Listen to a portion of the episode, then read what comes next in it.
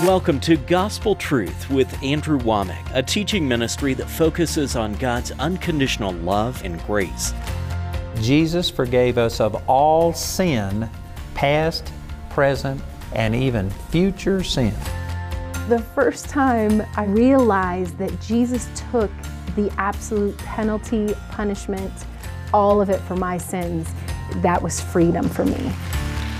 And now, here's Andrew. Welcome to our Monday's broadcast of the Gospel Truth. Today I am continuing a series that I started two weeks ago. Actually, this is the beginning of my third week of teaching on this subject of the war is over. And I, as I've said, this is one of my favorite things to teach. I've already covered a lot of material. I haven't got time to go back through it. I would like to say before I get started that, of course, because today is New Year's Eve, we have our phone center closed today and tomorrow, I believe, just to give our employees some time off. And so you won't be able to call in, but you can always go to our website, awmi.net, and you can get all of the materials we're offering. And I would really encourage you to do this because I have covered a lot of things that some of the things I'm going to teach today may not uh, seem logical to you. Or let me rephrase that. It'll seem so radical to you that some of you might choke on this. But if you were to get it in sequence, the things that I've already been teaching about, I think that you would see that this just fits perfectly.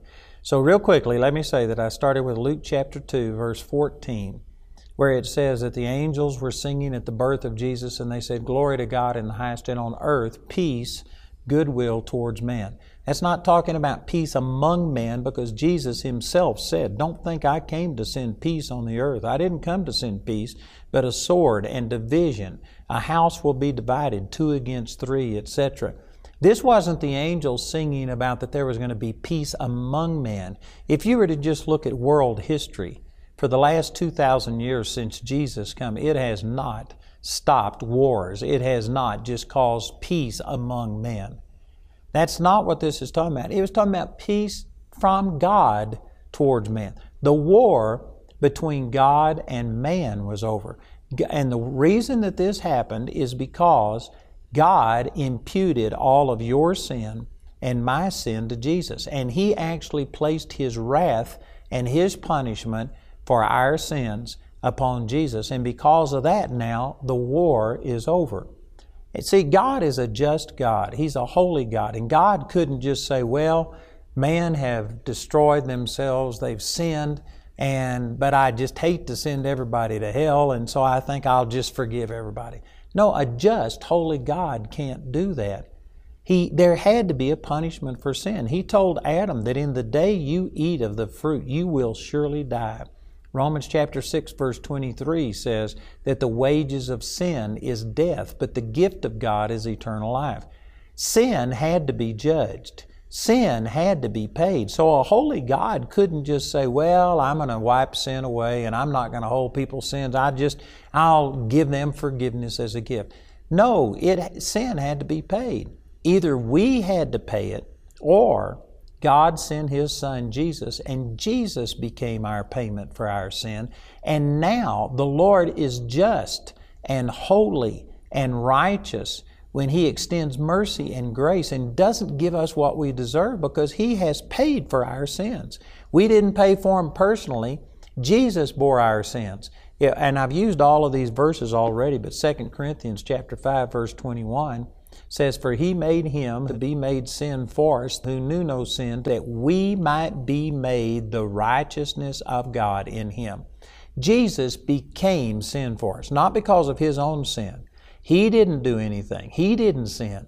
But he became sin for us, and God punished him and brought all of his wrath. I use those verses out of John chapter 12, verse 31 32 and it says that he became all of our sin and all of our judgment was placed upon Jesus. So now God can forgive us. So, I've already laid a foundation for two weeks on this. Today, what I want to do is just go further and explain how this could be because we have been taught through religion to be so sin conscious that there's a lot of people that they just can't eh, they can't embrace this. They have been taught their entire life. I've had people come to me that have been saved for 20 30 40 50 years and they have just gone around. I'm an old sinner saved by grace. They are conscious constantly sin conscious and yet that is not the new testament model that we were told to follow. It's an old testament thing. So what i want to do is go into the book of hebrews in the book of Hebrews, I haven't got time to teach the whole thing, but it's one of my favorite books in the Bible. It is to transition people from the Old Testament way of relating to God into the New Testament way of relating to God. And sad to say, most Christians today are still worshiping God under the Old Testament mindset and models. We may not offer an animal sacrifice anymore. We may not keep the feast days.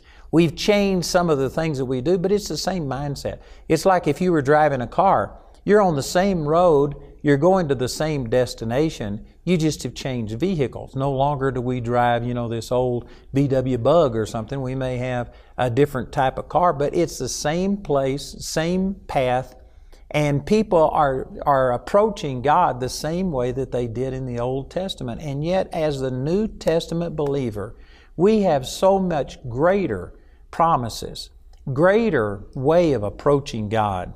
Let me just read a verse here out of Hebrews chapter 8 and verse 6. It says, But now how hath he, speaking of Jesus, obtained a more excellent ministry, by how much also he is the mediator of a better covenant, which was established upon better promises.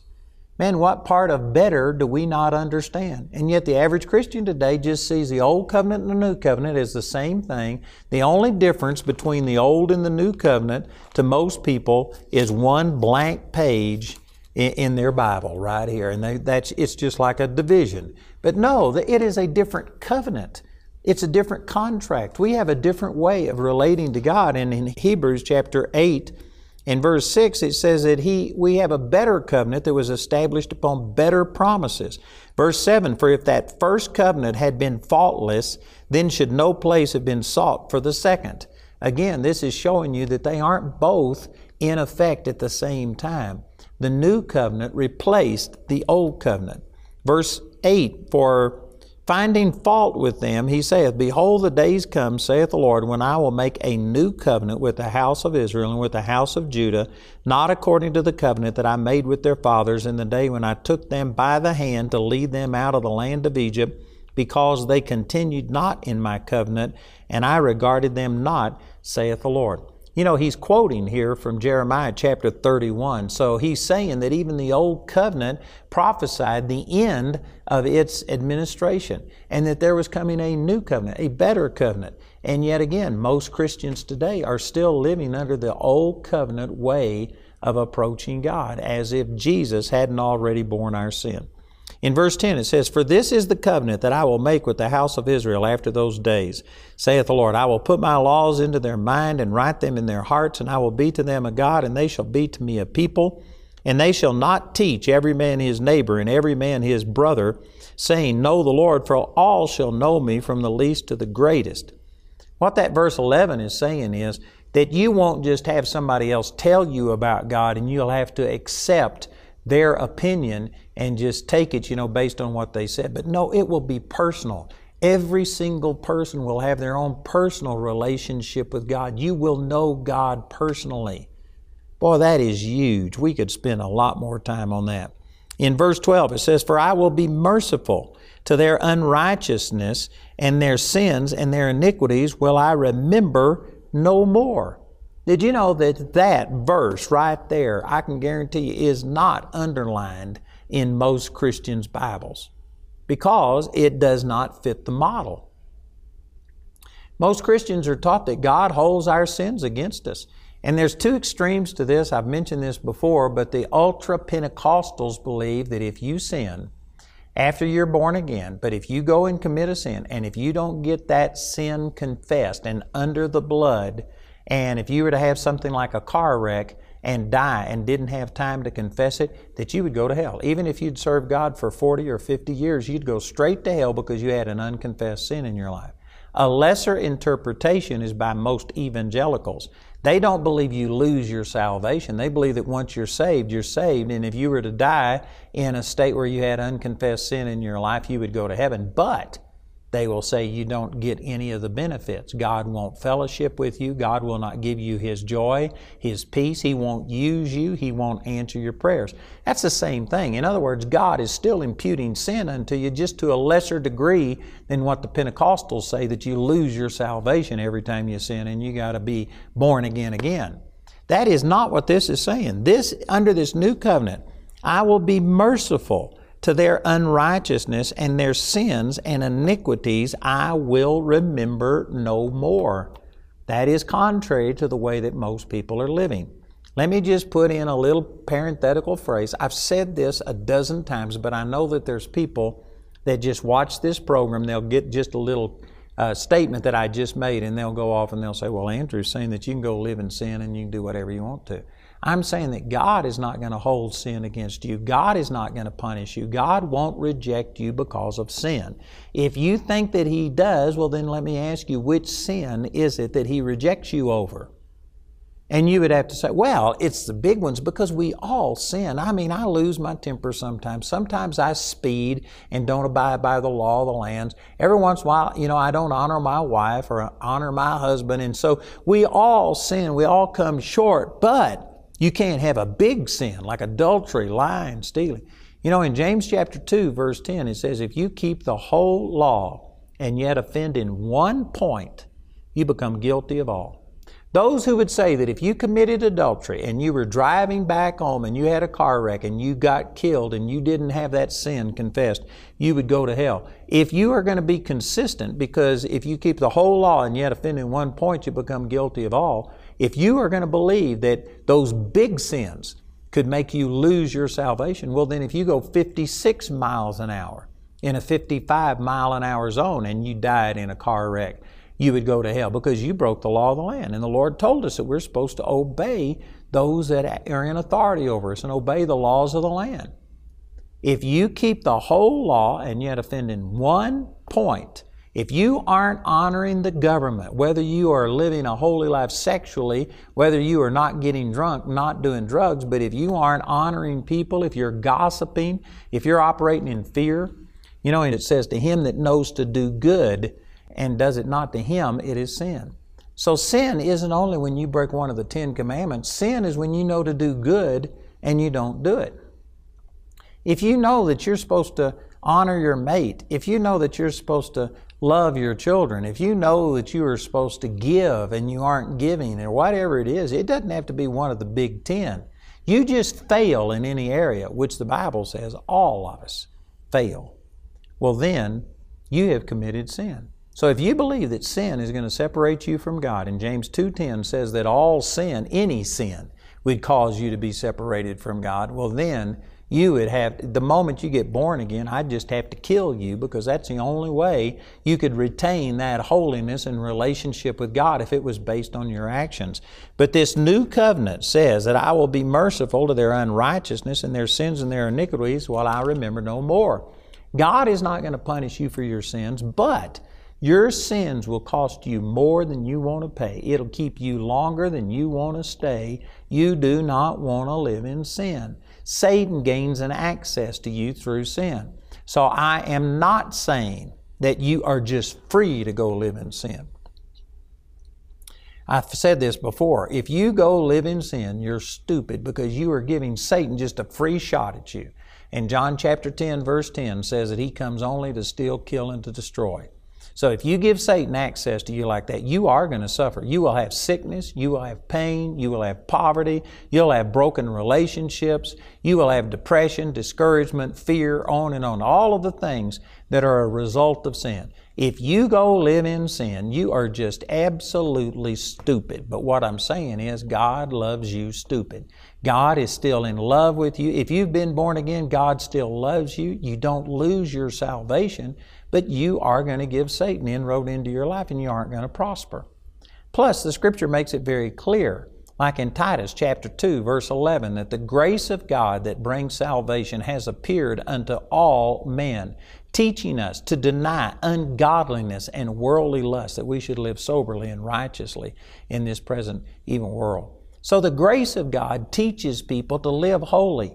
Anybody who would take what I'm saying about this new covenant and the grace that is now revealed to us and use that as an excuse to go live in sin, I don't believe that you have received salvation.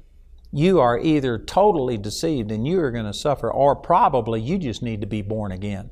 Because 1 John chapter 3 verse 3 says, Every man that has this hope in him purifies himself even as he is pure. If you don't seek to purify yourself, if you don't want to live a godly life, I mean, if you would take what I'm saying and say, man, this is wonderful. I can go get drunk. I can go live in sexual sin. I can go do anything and God still loves me. He's going to be gracious to my unrighteousness and my sins and iniquities. He'll remember no more. I can just go live in sin. You aren't born again.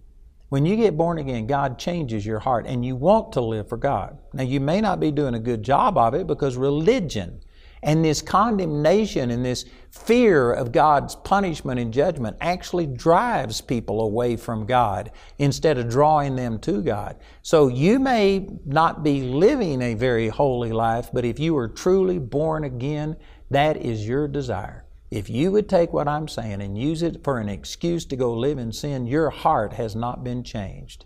You need to be born again. Did you know you could call our offices? Now, again, today they're closed because of the holiday, but on a regular basis, normally Monday through Friday, from 4 o'clock in the morning until like 9.30 at night, you can call and you can pray with people. You can go to our website and you can pray there and you can receive Jesus as your Lord. But if you want to go live in sin, I'm not sure you've ever been born again. So again, back to Hebrews chapter 8, verse 12. For I will be merciful to their unrighteousness and their sins and iniquities I will remember no more. In that he saith, A new covenant he hath made the first old. Now that which decayeth and waxeth old is ready to vanish away. Again, the average Christian today takes the old covenant and the new covenant and just kind of mixes them all together and they try and serve God thinking that they're just like, you know, uh, two different hands. They, they fit together like this. No, they don't. They aren't compatible. You know, when Jesus taught the parable about you can't put new wine into an old wineskin because as the fermentation takes place, the gas will make them explode, uh, expand. And if the wineskins have already been expanded once, they become brittle. And as it begins to expand, it will burst the bottles. You also can't put a new patch on an old garment because when you watch, wash it, as the new patch begins to shrink, the old garment has already shrunk and has already expanded all that it can and it will tear it and it just doesn't work. That, those two parables are all about that the old covenant and the new covenant do not fit together. They are incompatible. Now, they don't contradict each other. The old covenant had a purpose and it brought us unto Christ. And I am going to teach about that as we go further into this series. I'm not saying that the old covenant was sin. I'm not saying it was wrong. Actually, the old covenant was perfect. It was us that were sin. It was us that, because of sin, none of us could keep the old covenant. If we could have lived a perfect life, then the old covenant would have given us relationship with God. But because all of us have sinned and come short of the glory of God, then the old covenant just brought us death and condemnation. And so there had to be a new covenant. There was a place for us realizing our sin and coming to the end of ourselves so that we recognize that we can't ever please God. We can't ever be holy enough to earn salvation. That was the purpose of the law, was to condemn us and show us our need for a Savior. So it had a place. But once you come to the Lord, then you aren't supposed to live under the condemnation and the sin consciousness that the Old Testament law produced. So the Old Testament law and the New Testament grace, they don't contradict each other, they complement each other, but they do not fit together. They, you don't operate under both of these covenants at one time. Boy, the things I've said here today are important. It's big, and you know, this teaching that I'm doing, it goes into a lot more detail. What I'm saying is really not complicated at all. It's very, very, very, very simple. But it is contradictory to what 90% of the Christian church is teaching today. They are still living under this old covenant law. And this statement right here, I'm reading out of Scripture. It says, Now that which decayeth and waxeth old is ready to vanish away. That's a quotation from Scripture about the Old Testament law. I guarantee you, most churches today, if I would say that the Old Testament law is passing away, they would hit the roof. They would be mad, upset, and yet this is exactly what the Scriptures say. Most people have not come out from under the performance based mentality that the Old Testament law dictated. So in chapter 9, remember that this was written as one letter, it's the same author, it's not a new person, it's not a new subject. He now begins to talk about some of the furniture that was in the first tabernacle or the temple and it says in verse 1, it says, Then verily the first covenant had also ordinances of divine service and a worldly sanctuary. For there was a tabernacle made, the first wherein was the candlestick and the table and the showbread, which is called the sanctuary. And after that, the second veil, the tabernacle, which is called the holiest of all, which had the golden censer and the ark of the covenant overlaid round about with gold, wherein was the golden pot that had manna and Aaron's rod that budded, and the tables of the covenant. Now, you know, to most people, this isn't very exciting, but every one of these things had a specific purpose and it symbolized something about our relationship and how we approach God. But in the fifth verse, now this is important that you get this. In the fifth verse, it says, And over it, this is talking about over the Ark of the Covenant and the uh, mercy seat, where there were two cherubims there. It says in, in verse 5, and over it the cherubims of glory shadowing the mercy seat, of which we cannot now speak particularly. You know, this is an important passage of Scripture right here because this is saying that all of these Old Testament uh, pieces of furniture that were in the temple, such as, you know, the candlestick and the altar of incense that symbolized prayer, and the showbread that talked about that, you know, by His, we had to live by His body and there's symbolism to every piece of this. But he says in verse 5, there were these cherubims of glory shadowing the mercy seat, of which we cannot now speak particularly. In other words, everything else had a purpose, but the cherubims of glory, that doesn't apply to us anymore. And I've just got a very short period of time here to say this, but the cherubims were not fat little babies that, you know, were cute or something like that. They were warrior angels, and the purpose of it was that if anybody entered into the presence of God except the high priest, and he only could come in one time every year, if you entered and if everything hadn't been done right, these cherubims of glory would kill people. And now, we can't use that symbolism because it says over here in chapter 10, I'll be getting to this later, we now have boldness that we can enter right into the Holy of Holies by a new and living way. The veil has been rent in two. There are no cherubims there to kill you. The way unto God has been opened up unto all through the Lord Jesus Christ. We have a better covenant upon better promises, and we have a better relationship with God. Man, I've got a lot more things I want to say. I'm going to have to continue this on my program tomorrow. Again, I've got DVDs and CDs on this.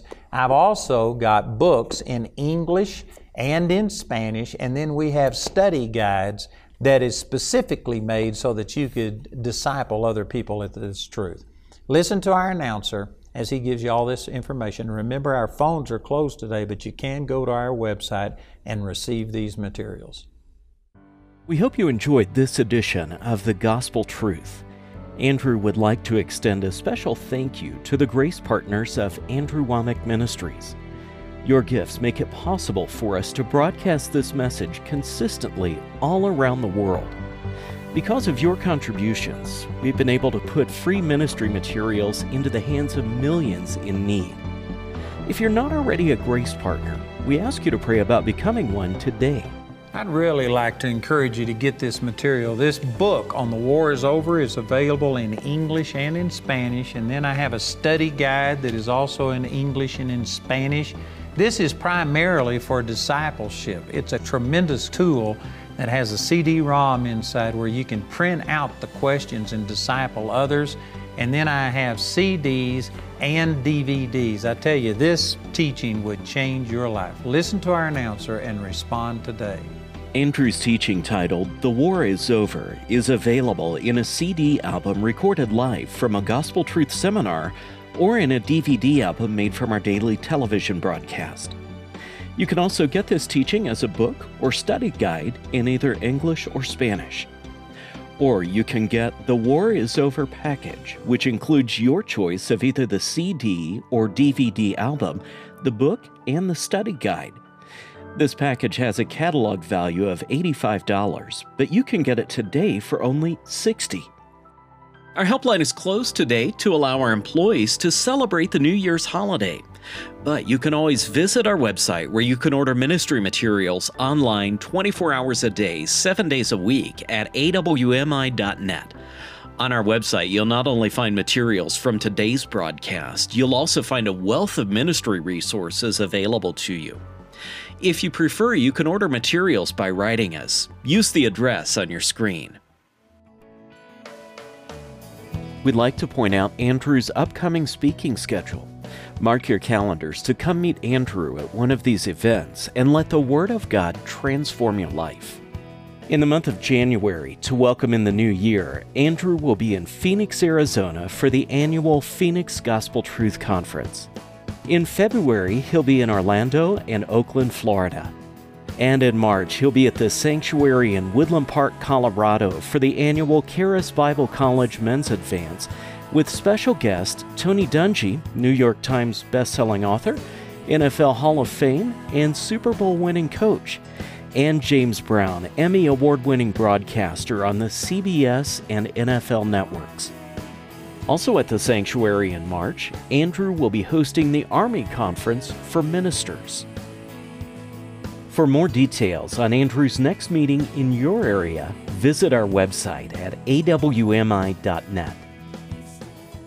Welcome to the AWM Minute, a small glimpse on how your partnership with Andrew Wommack Ministries and Charis Bible College is raising disciples around the world. Disciples like Nicole Marbach, whose ministry helps men and women struggling with depression and suicidal thoughts. Before listening to the teachings of Andrew Wommack, Nicole was diagnosed with bipolar disorder and struggled with cutting herself until the day God gave her the supernatural revelation that as his daughter, she was healed. After overcoming what many thought would be her demise, Nicole furthered her understanding of God's Word through attending Charis Bible College Chicago. It has just increased my healing by showing me who I am in Christ and understanding that we already have everything in us through Jesus Christ. Today, Nicole is an accomplished author and speaker whose testimony reminds us all that with God, no situation is hopeless. To see the full healing journey of Nicole Marbach, visit awmi.net today. Want to dive deeper into the Word, but your busy schedule robs you of that opportunity? Now you can listen to the gospel truth wherever you go with the Gospel Truth Radio app. 24 hours a day, seven days a week, we are broadcasting the gospel, not only our individual television programs, but we've got conferences on there, and it's great. No matter how your time is divided up each day, now you can plug into the gospel truth 24 7 at your convenience. It's a great way to stay connected in a world that demands so much of your time. Tap the app and start listening to Gospel Truth Radio.